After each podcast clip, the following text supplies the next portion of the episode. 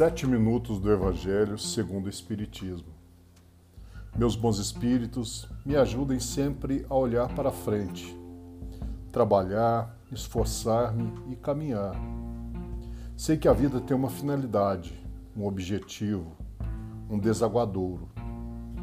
Me ajudem que em tudo que eu possa dizer ou fazer, sempre um pouco desse caminhar Sei que às vezes avanço ou recuo. Sei que a vida pede-me definição e rumo. É a marcha para a frente. Peço que Deus me dê força e luz, sentido e direção, apoio e arrimo. Burilando-se constantemente, você chega à paz sem limite. Meus bons espíritos, me ajudem a gostar de caminhar para frente, que eu sei que é querer sempre encontrar a Deus. Que assim seja. Estamos hoje no episódio 122 e no capítulo 4 do Evangelho segundo o Espiritismo. Ninguém pode ver o reino de Deus se não nascer de novo. Jesus tendo vindo para os lados de Cesareia de Filipe, interrogou seus discípulos e lhes disse: Que dizem os homens quanto ao filho do homem? Quem dizem que eu sou? Eles responderam: Alguns dizem que sois João Batista, outros Elias, outros Jeremias ou algum dos, dos profetas.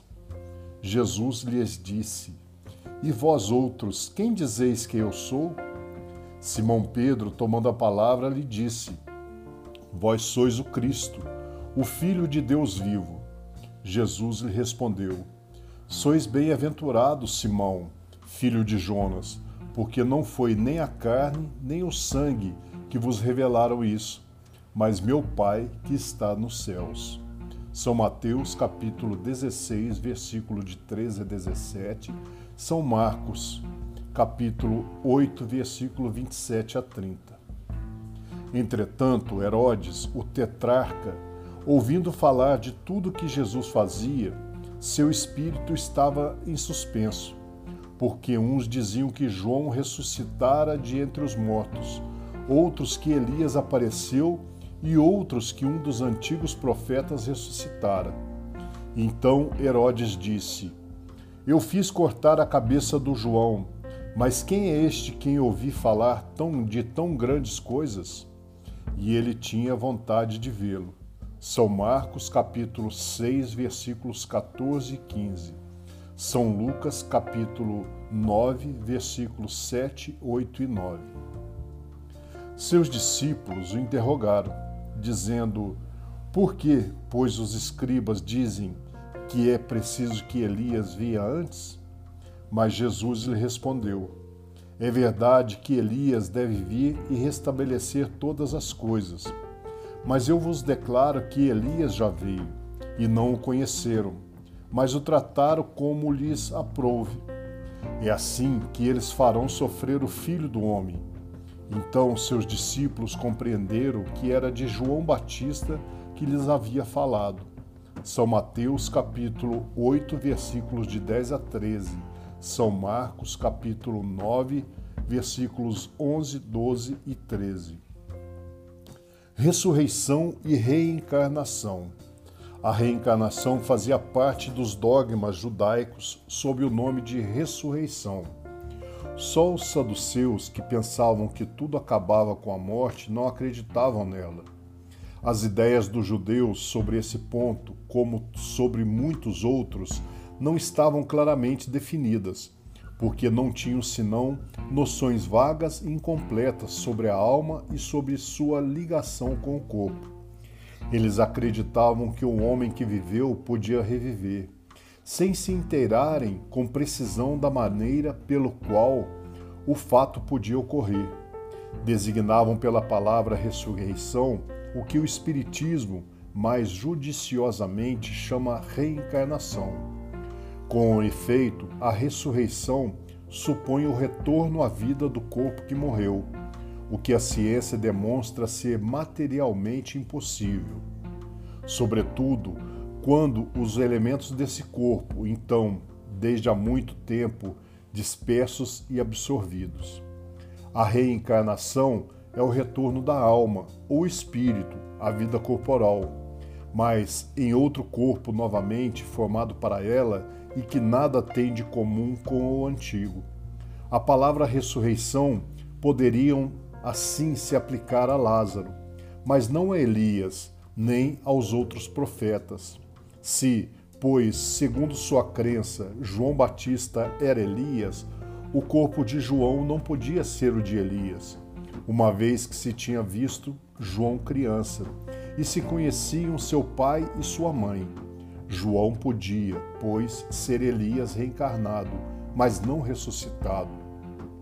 Ora, havia um homem entre os fariseus chamado Nicodemos, senador dos judeus, que foi à noite encontrar Jesus e lhes disse: Mestre, sabemos que vieste da parte de Deus para nos instruir como um doutor, porque ninguém poderia fazer os milagres que fazeis, se Deus não estivesse com ele.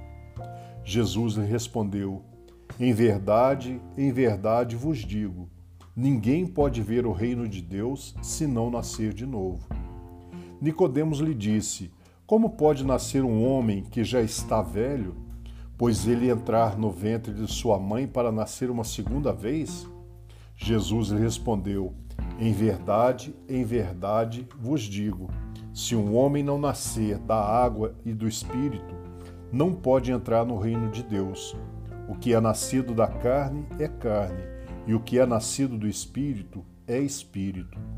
Não vos espanteis do que vos disse que é preciso que nasçais de novo. O Espírito sopra onde quer, e ouvis sua voz, mas não sabeis de onde ele vem e para onde ele vai. Ocorre o mesmo com todo homem que é nascido do Espírito. Nicodemos lhe respondeu: Como isso pode se dar? Jesus lhe disse: Que sois mestre em Israel e ignorais essas coisas? Em verdade, em verdade vos digo que não dizemos senão o que sabemos, e que não testemunhamos senão o que vimos. E, entretanto, vós não recebeis nosso testemunho. Mas, se não me credes quando vos falo das coisas da terra, não me crereis quando vos falar das coisas do céu. São João, capítulo 3, versículos de 1 a 12. E para nossa reflexão, eu tenho que Jesus Cristo disse: se tiverdes fé, mesmo que ela seja do tamanho de um grão de mostarda, nada mais será impossível. A Bíblia fala da fé de modo absoluto, real e verdadeiro. A fé não é uma ilusão e nem uma metáfora, ela é um fato absoluto. Eu desejo, em nome de toda a falange espiritual que agora reunidos a cada um de nós, direcionem nossa caminhada diária em nome de nosso Senhor Jesus Cristo, que assim seja.